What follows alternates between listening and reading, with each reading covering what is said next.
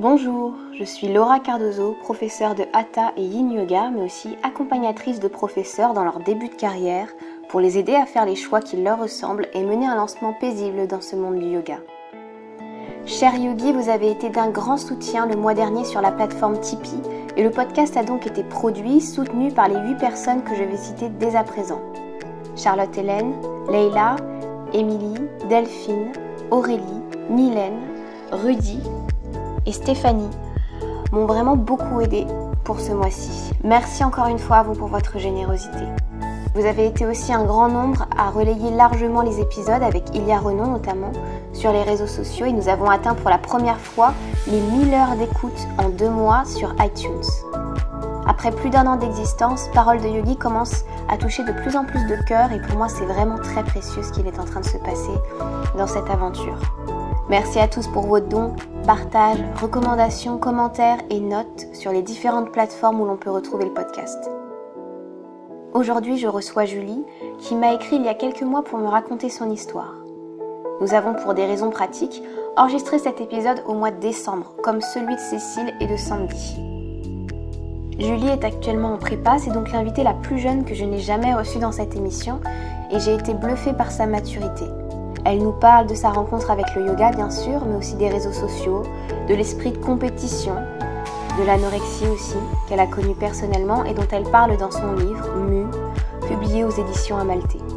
Je vous laisse découvrir dès à présent son témoignage et en fin d'interview, je vous apporterai tout un tas de précisions car en quelques mois, on peut faire de grands pas dans son parcours personnel. Vous aurez peut-être une petite gêne quand je prends la parole car mon micro est en train de me lâcher. Ne vous inquiétez pas, ce sera réglé pour les prochaines interviews. Bonjour Julie. Bonjour. Comment tu vas aujourd'hui? Ça va, ça va. Il fait un peu froid, mais ça va. Ah oui, là on atteint euh, les moins 2, les moins 3 degrés. On adore, on est toujours pour les auditeurs euh, qui nous écoutent, on est toujours au mois de décembre. Et là, les premières interviews que vous avez entendues, c'est des interviews vraiment que je prépare un petit peu en avance. Et, euh, et donc nous, on n'a pas encore passé la nouvelle année 2019. J'espère en tout cas que tu es euh, très heureuse d'être avec nous pour nous partager ton histoire qui est euh, un petit peu particulière et j'ai été vraiment très touchée et euh, très honorée que tu aies voulu la partager avec moi. Et tu as un parcours qui est qui est assez sympa parce qu'en plus tu as déjà une assez longue pratique de yoga derrière toi et aussi une pratique intense de sport. C'est ça, oui. Est-ce que tu peux nous raconter déjà un petit peu ton premier cours de yoga? Euh, alors mon premier, c'était pas vraiment un cours, c'était plutôt une sorte d'initiation. Euh, lorsque j'étais en natation synchronisée, Mhm. on avait euh, une coach qui nous faisait euh, en entraînement pour euh, gagner en souplesse et pour en même temps réveiller les muscles le matin en stage. Elle nous faisait faire la salutation au soleil avant qu'on démarre l'entraînement de natation. D'accord. Et euh, déjà à ce moment-là de la journée, bah, on sortait du lit en stage en général, c'était pendant les vacances scolaires.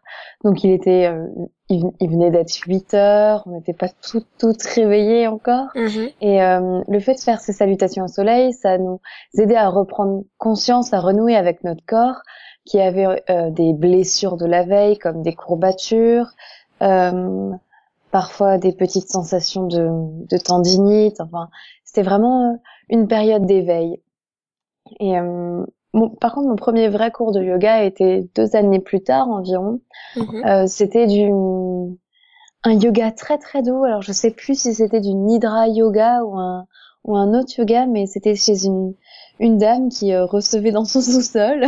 D'accord. Et il y avait d'autres, mais il y avait pas énormément de monde. Et euh, c'était beaucoup axé sur la respiration et euh, des mouvements statiques où justement on restait. Et ce que j'avais aimé dans cette pratique, c'était que tout le cours était en rond. On était vraiment tous ensemble. Et voilà, à ce moment-là, j'ai, moi, cette période-là, j'étais anorexique. D'accord. Donc c'était euh, assez difficile pour moi de sortir.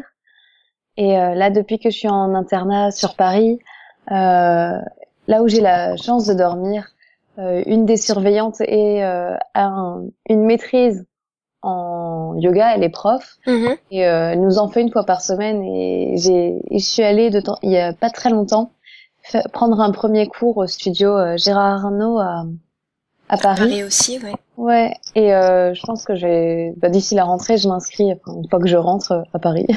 C'est génial. Et donc du coup, tu euh, as commencé à parler de tes de tes séances intenses euh, de natation. Tu faisais de la natation synchronisée, c'est ça hein? Oui. D'accord. Et c'était vers quel âge? 14 ans, c'est ça aussi? Euh, Oui, j'avais 14-15 ans. Donc j'étais en haut niveau. En haut niveau, d'accord. Donc en fait, tu avais déjà une assez bonne conscience de ton corps avant de te mettre vraiment au yoga au final. Oui. Et tu avais un lien avec ton corps qui s'est qui a commencé à comment dire? À devenir problématique. Voilà, exactement. Je savais pas comment le formuler. À devenir problématique à partir de quand? Euh, Au moment où je suis rentrée, bah, une fois que j'ai arrêté le haut niveau, justement, c'est ça mhm. qui est un, peu étrange, et, euh, et, je suis retournée dans le dans un cursus euh, normal. C'était euh, à l'entrée au lycée, et euh, bon, je connaissais pas énormément de monde. Euh, mes anciens amis du collège, c'était c'était compliqué de retourner vers eux.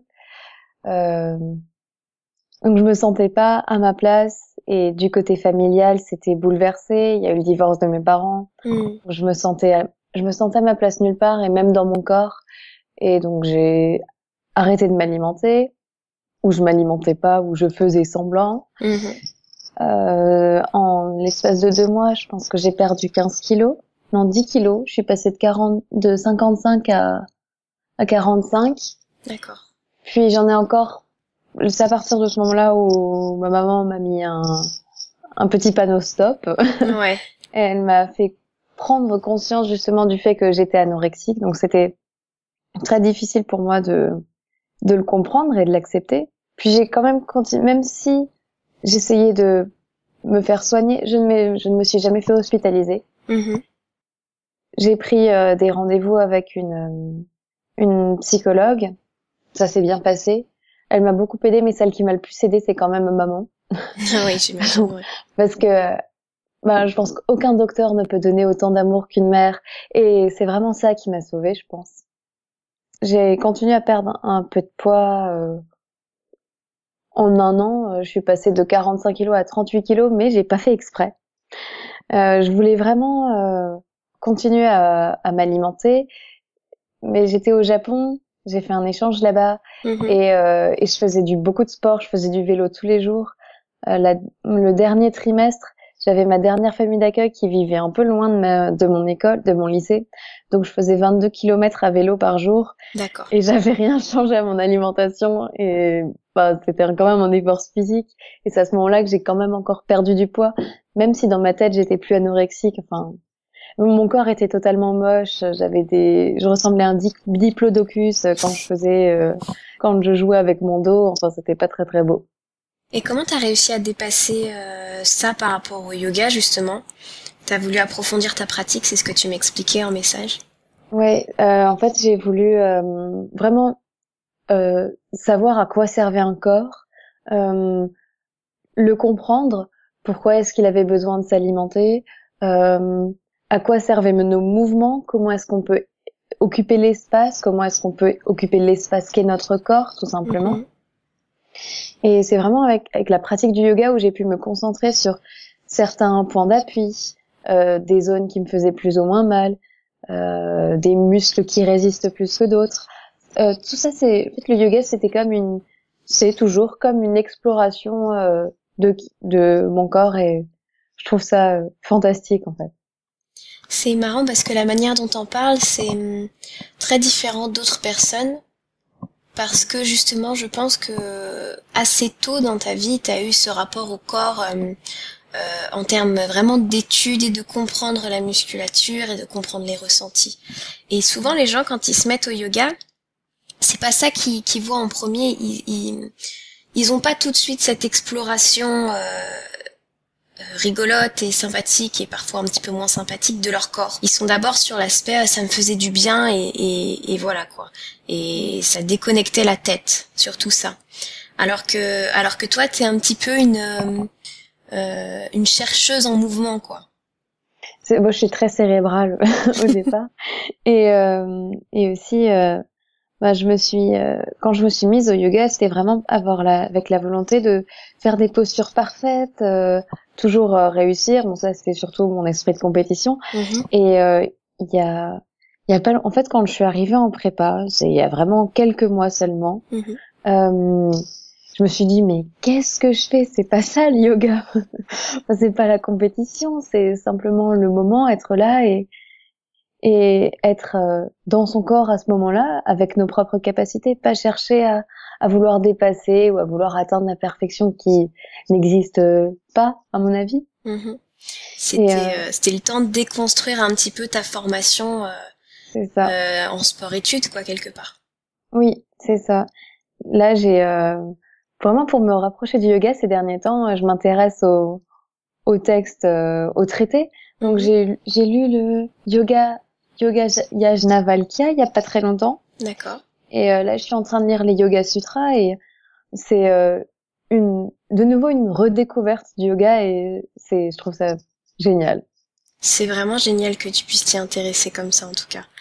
Et du coup, dans cette, euh, comment dire, qu'est-ce que t'as, qu'est-ce qui a eu, qu'est-ce qui est venu faire ce déclic euh, du non, le yoga est pas une compétition. C'est en arrivant à la, en prépa, qui est déjà quand même un, un endroit où euh, j'imagine, un petit peu de compétition. Mhm. Euh, c'est en me rendant compte que le monde euh, de la prépa, la compétition, euh, ce désir de réussite n'était vraiment pas pour moi, que c'était nocif. Hmm. Ça, ça me rendait anxieuse. Enfin, toute ma scolarité, enfin, toutes mes années de lycée, je les ai passées à travailler, à en perdre des cheveux parce que je, stress, je stressais la nuit et que si j'avais pas 20, ça allait être la fin de ma vie. Je me, suis- enfin, je me suis rendu compte en, en lisant un petit essai euh, de euh, René Girard sur le, la rivalité mimétique et le désir. Je me suis dit, mais, mais tout ce que j'ai envie, c'est inspiré par les autres, euh, ou alors c'est inspiré par ce désir de toujours tout réussir, de d'écraser littéralement euh, autrui pour euh, parvenir à mes fins, alors que ça me rendrait sans doute jamais heureuse en fait. En- C'est pas une fin en soi d'écraser les autres. Je me suis dit là, il va vraiment falloir que je change tous mes schémas de pensée et toute ma manière d'être. Et donc c'est à ce moment-là que je me suis replongée dans le yoga. C'était euh, début septembre. D'accord. Et avant ta pratique, c'était plus l'exploration du mouvement. C'est ça. Et du coup, à part depuis septembre, qu'est-ce que toi, qu'est-ce que ça t'a apporté en fait cette pratique nouvelle? Euh, beaucoup de douceur et euh, savoir prendre du recul tout en gérant mes émotions et euh, lâcher prise sur euh, toutes ces choses qui, qui ne dépendent pas de moi et, et qui se produisent euh, quotidiennement. Ça a eu des incidences sur ta sur ta vie quotidienne? Oui, je suis beaucoup plus détendue donc euh, et ça se remarque énormément. Euh, je suis plus souriante apparemment parce que j'étais tout, tout, tout le temps fermée et froide alors que là c'est totalement le contraire. Je suis vraiment euh, extravertie et euh, apparemment une boule de joie qui se balade et qui en propage. Euh, C'est Ouais. ce qu'on dit de toi du coup, c'est ça? Oui, Bah c'est génial, c'est merveilleux. Et du coup, avec euh, toute cette pratique que tu es en train de d'emmagasiner, est-ce que tu envisages de- d'aller plus loin, de, de te former un jour et pourquoi pas d'enseigner, ou est-ce que c'est pas quelque chose que tu euh, que tu as en projet? Bah c'est j'ai vraiment envie justement de partager le yoga, de- d'enseigner euh, cette euh, discipline. Mhm. Après, euh, pour le moment, je suis encore étudiante, donc je sais pas trop. Je me cherche beaucoup en ce moment puisque je me pose plein de questions sur euh, ce que je veux, euh, enfin, qu'est-ce qui serait bon pour moi à long terme, euh, dans quoi j'aimerais bien installer euh, les fondations de ma vie d'adulte, ou toutes ces choses-là Mhm. qui font très peur. Qui font très peur, oui. J'ai- eu aussi ces questionnements-là, et, et effectivement, euh, j'avais, j'avais euh, quel âge? 21 ans quand j'ai euh, quand j'ai tout changé pour euh, pour vraiment me mettre à fond dans le yoga, où j'ai j'ai mis vraiment beaucoup de mois à me décider et à réfléchir. C'est des choses qui se qui se mûrissent, mais bon, effectivement, il faut être prêt. Oui. Après, euh, je pense que, enfin, j'avais l'idée de faire une formation intensive cet été, Mhm. mais, euh, mais je me suis dit, oh non, je vais peut-être travailler d'abord un été pour pouvoir économiser et partir, essayer de faire une formation euh, un peu plus tranquillement l'année prochaine, sans, euh, enfin, pas sur un coup de tête, en fait. J'ai toujours peur de regretter ce que je fais après, même si à mon avis ce genre de formation ne se regrette pas. C'est dit, enfin, franchement, si tu as bien fait tes recherches avant et que et que la formation en elle-même a l'air de te plaire à 100% et que tu as des super retours dessus, je vois pas comment tu peux être euh, comment tu peux être déçu parce que tu apprends énormément de choses et euh, la plupart des formations en tout cas qui sont délivrées en plus, elles viendront euh, vraiment conforter ta recherche du mouvement parce que tu as beaucoup de cours où on vient parler d'anatomie, où on vient parler vraiment de, de des asanas au sens strict de l'alignement recherché et, mhm. et par rapport à, à ce que tu as exploré déjà, c'est quelque chose qui pourrait te plaire. Après, tu as des, as des formations, on va mettre aussi beaucoup l'accent sur la philosophie du yoga. Et c'est là-dedans que tu es en train de rentrer. Donc, ça. Euh, donc ce serait intéressant aussi pour toi. Il y a aussi, il me semble, euh, des, il faut regarder aussi en France et à Paris, très certainement que tu dois trouver des, des genres de conférences, tu sais, euh, mm. par, sur le yoga. Ça doit être, euh, ça doit exister euh, notamment pour les personnes qui suivent les activités, euh, les actualités pardon du musée Guimet euh, à Paris. Je pense qu'ils doivent avoir des liens avec euh, avec des conférenciers qui font ça, parce qu'il y a aussi des cours de yoga au sein même du musée dans la partie art indien. Oh, d'accord. Bon, ça faut que je note alors parce que je m'amuse. Enfin, comme je ne suis pas du tout de la région parisienne, je suis alsacienne, donc je profite de mes week-ends en général pour faire des petites sorties d'exploration de Paris tout ce qui est euh, musée, euh, théâtre. De ce que j'entends, c'est assez marrant parce que tu es vraiment dans une phase de découverte et de redécouverte de toi et de tes envies et d'être dans quelque chose qui est euh, qui est vraiment juste pour toi quoi. C'est ça. Et pas pour impressionner les autres. Et c'est vraiment le yoga qui t'a amené à ça. Oui. Le yoga et tout ce qui est pratique, mais aussi philosophie et application de certains préceptes au quotidien. Euh, Lesquels? euh, alors je n'ai je n'ai pas retenu les noms mm-hmm. en, en sanskrit. Alors je réfléchis, juste que je rassemble mes neurones. la la vérité et euh, l'authenticité par exemple. Alors la vérité c'est satya. Oui, je me exact. C'est euh, ce principe-là. Être honnête envers moi-même, envers les autres, c'est-à-dire faire euh, ce qui me plaît et pas ce qui plairait aux autres. Hmm. La prépa ne me plaît pas forcément à moi, mais au départ, elle me plaisait parce que c'était bien vu. Tu t'es senti longtemps obligée d'être en représentation constante. C'est ça, euh, de, euh, de donner une bonne image, d'avoir une belle apparence. Alors que au final, euh, si si l'apparence est belle et que l'intérieur est pourri, euh, ça n'en vaut, pas la peine. Du coup, tiens, ça me fait penser. En ce moment, je me pose beaucoup la question sur Instagram. On voit énormément de. Enfin, je me la pose très très régulièrement d'ailleurs cette question, mais j'étais en train de scroller euh, sur mon profil Instagram et et sur les recherches Instagram et on voit des femmes vraiment magnifiques, très très souples, longilignes, qui font des postures de yoga que j'arriverai certainement jamais à faire. Et et je finissais par me poser la question de cette représentation du corps dans le yoga, de dans les réseaux sociaux, on voit assez peu de femmes euh, qui ont des formes ou, mm. ou tu vois. Et euh, comment est-ce que toi, vers tes 14 ans, vers tes 16 ans, comment tu percevais le yoga justement? Bah, comme un comme un espace de comment est-ce que je peux dire ça? Pas vraiment de compétition, mais où on montre justement ce qu'on sait faire à, travers les réseaux sociaux, enfin surtout. Mm-hmm. Après, c'est difficile de me remettre dans ma tête de de 14-15 ans. mais euh, en tout cas, ce que je peux en dire maintenant, c'est que euh, enfin, je me suis désabonnée des, de certains comptes Instagram justement où où il y avait tout le temps des photos euh, de de femmes presque parfaites qui font, enfin je sais pas si c'est parfait, hein, qui, qui réalise des figures. Euh, parfois, ça ressemble vraiment à de la gymnastique rythmique et c'est peut-être ça mm. qui m'a bloqué. Mais euh, mais je me disais dans ma tête, mais c'est pas ça le yoga, c'est pas montrer pour impressionner les autres. C'est mise en scène avec des vêtements magnifiques qui coûtent très cher hein, pour la plupart du temps. elles, sont, elles sont toutes sponsorisées par euh, une certaine marque qui commence par Halo et qui finit par yoga. yoga. voilà. Donc, euh, je vois plus maintenant ça comme un business à travers les réseaux sociaux et c'est dommage. Justement, toi, tu fuis les comptes qui euh, qui ont cette représentation-là du yoga? Oui, où c'est vraiment euh, on montre, on met de la on met euh, de la musique, on met une, musique sympa sur la vidéo. Après, il y a certains comptes qui sont bien. qui expliquent par exemple à venir dans certaines postures et mm. tout ça c'est pratique Mais euh, là, j'ai plus de nom hein, de pseudonyme en tête. Mais euh, certains, c'est carrément du yoga en bikini et là, on se pose des questions quand même. On se dit, Bah, euh, ouais, c'est quoi le but?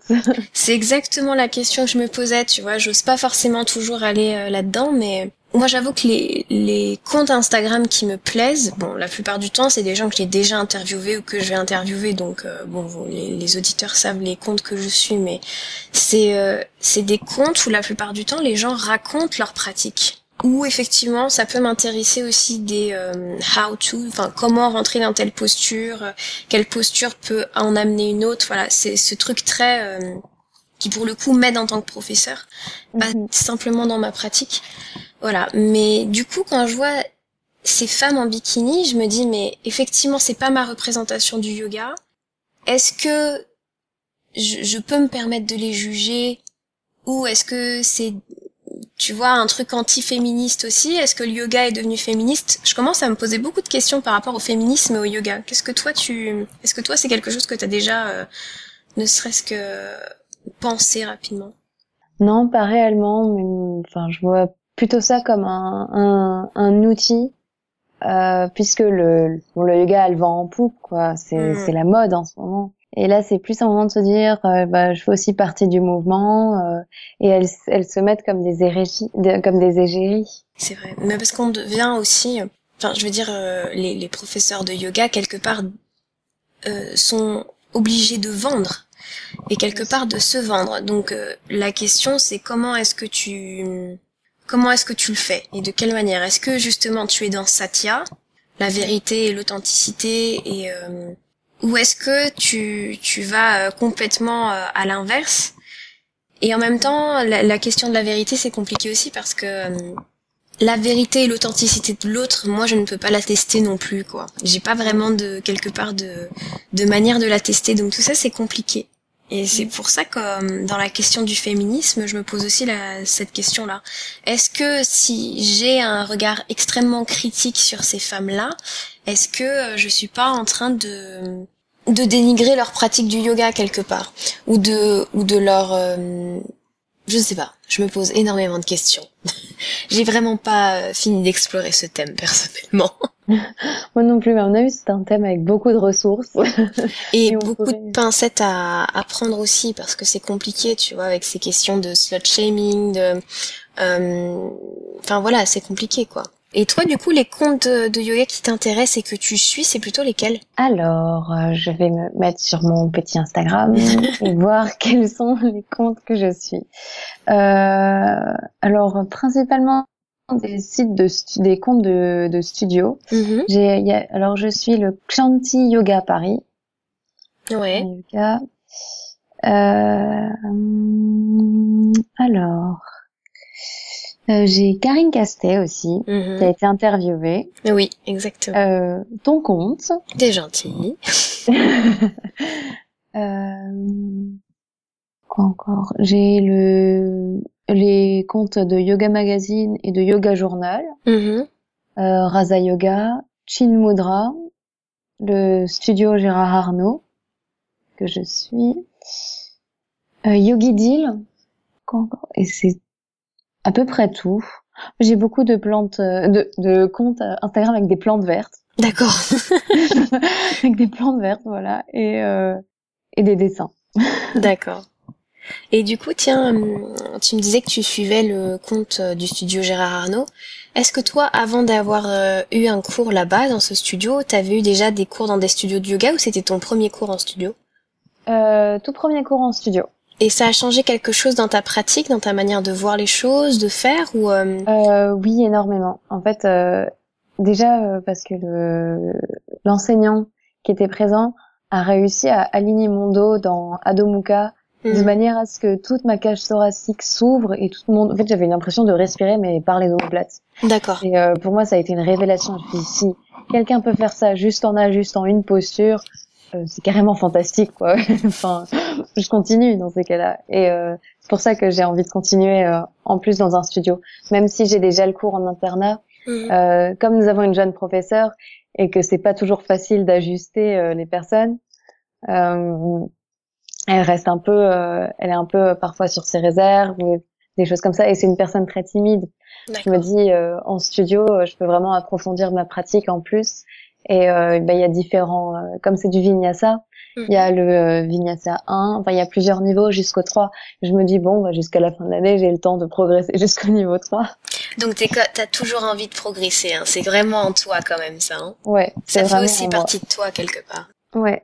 Donc du coup, je l'accepte et je me dis bon, bah, je fais avec et et j'essaye d'aller le plus loin dans ma pratique. Et en même temps, c'est normal, hein. n'importe qui a envie de progresser et d'aller explorer de nouvelles postures pour explorer de nouvelles sensations. C'est tout à fait normal aussi. Mais c'est intéressant que tu nous parles de cette euh, de cette première euh, pratique en studio. Justement, là, justement, ça peut euh, ça peut donner des des, des compréhensions toutes nouvelles toute nouvelle pratique. Est-ce que toi tu pratiquais avant, donc euh, tu avais un petit cours, euh, tu me disais en internat, est-ce que tu as pratiqué via internet aussi ou pas du tout? Euh, Oui, euh, ben, euh, yoga with Adrienne, bah, évidemment. Forcément, ouais. voilà. ouais, j'en fais, j'en fais, j'en faisais une fois par jour, mm-hmm. un moment. Puis de temps en temps, j'en fais le matin avant d'aller en cours et euh, le soir quand je rentre vraiment euh, pour décompresser pour me vider de ma journée aussi mm-hmm. parce qu'il y a certains moments où j'ai juste envie de claquer des portes et de taper dans des murs. Donc euh, ça fait toujours du bien. Tu préfères pratiquer le matin ou le soir du coup? Honnêtement le matin puisque c'est vraiment un moment où le moment où on reprend contact avec son corps où on, il se réveille pas endormi et ça offre des sensations vraiment agréables et c'est dommage de pas de pas savoir décrire de telles sensations et de pas trouver les mots, mais, euh, mais je pense que tout le monde devrait pratiquer au moins une fois dans sa vie du yoga du matin. Ah, c'est c'est génial. Et en même temps, c'est la pratique, je trouve, qui est plus difficile parce que justement le corps est pas réveillé. Et en termes d'ego, c'est là où on est peut-être un peu plus vite euh, attrapé parce que comme le corps est pas effectivement euh, très étiré, pas chaud de la journée, il y a des postures qui sont terribles le premier Adho de la journée, il est, ah, il fait mal, quoi. Les jambes, elles ne se tendent pas. Exactement. Il fait, et puis, euh, mais en même temps, c'est aussi dans cela, je pense qu'on, qu'on apprend le plus à se respecter. Ce respect de ton corps, c'est quelque chose qui est venu euh, avec la pratique du yoga. Aujourd'hui, t'en es, t'en es où dans ce parcours?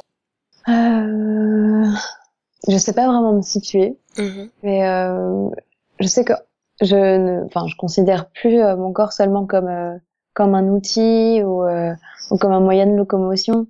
Non, c'est vraiment un lieu d'habitation, un mon espace à moi en fait. C'est c'est la seule le seul objet que personne pourra me ravir puisqu'il est à moi. Il n'appartient à personne d'autre. Donc j'en prends vraiment énormément soin. J'aime beaucoup les massages. Et j'ai de la chance parce que j'ai une maman qui est réflexo qui fait de la réflexologie plantaire. Donc euh, ça c'est merveilleux aussi. Ah, ça c'est ça c'est juste génial. et, euh, et, elle fait aussi de la kinésiologie mm-hmm. et, euh, et d'autres. Euh, et elle va faire d'autres massages bientôt. Et euh, c'est vraiment, enfin moi qui adore les massages et, et justement les sensations que ça, procure, ça procure sur la peau et, même à travers tout le corps, c'est vraiment ça que je suis, je suis je suis fan. si je pouvais en avoir tous les deux jours, ce serait le paradis. Donc jusqu'ici, au niveau de ton corps, tu commences à refaire euh, ami-ami et à l'habiter véritablement. C'est ça. Bon, bah merci le yoga alors. Et merci maman aussi. oui, surtout maman. et beaucoup le yoga. Bah merci à toi en tout cas Julie d'avoir euh, pris le temps de partager tout ça avec moi. Je t'en prie Laura. Et puis bah, je te souhaite une merveilleuse fin de journée. Merci. Je te dis à euh, très très bientôt pour la suite. Oui, bonne année aussi. Bonne année à toi aussi, t'as raison. Allez, ciao, namasté. Namasté. Merci pour votre écoute. Je vous avais dit que je vous donnerais des nouvelles de Julie. Elle me précise dans nos récents échanges qu'elle aurait aimé vous parler aussi d'Aïmsa, cette notion yogique qui prône la non-violence envers soi ni envers les autres, et qu'elle applique depuis 2013 en tendant de plus en plus vers le véganisme. Concernant ses envies de devenir professeur de yoga, elle ne se sent pas prête aujourd'hui et préfère se tourner vers un métier artistique et en accord avec ses convictions environnementales. Elle veut être fleuriste, mais une fleuriste pas comme les autres. Elle souhaite faire évoluer ce métier pour qu'il soit plus durable et s'inscrire dans une démarche éco-responsable. Pour les personnes qui sont touchées par le phénomène de l'anorexie de près ou de loin, je vous rappelle qu'elle a écrit un petit livre qui s'appelle Mu, qui est du genre euh, journal intime, où elle raconte cet épisode bouleversant de sa vie. Vous pouvez trouver un lien dans la description de la vidéo ou dans la description du podcast. Sur ce, je vous souhaite une bonne journée ou une bonne soirée selon votre heure d'écoute et je vous dis à bientôt. Namasté.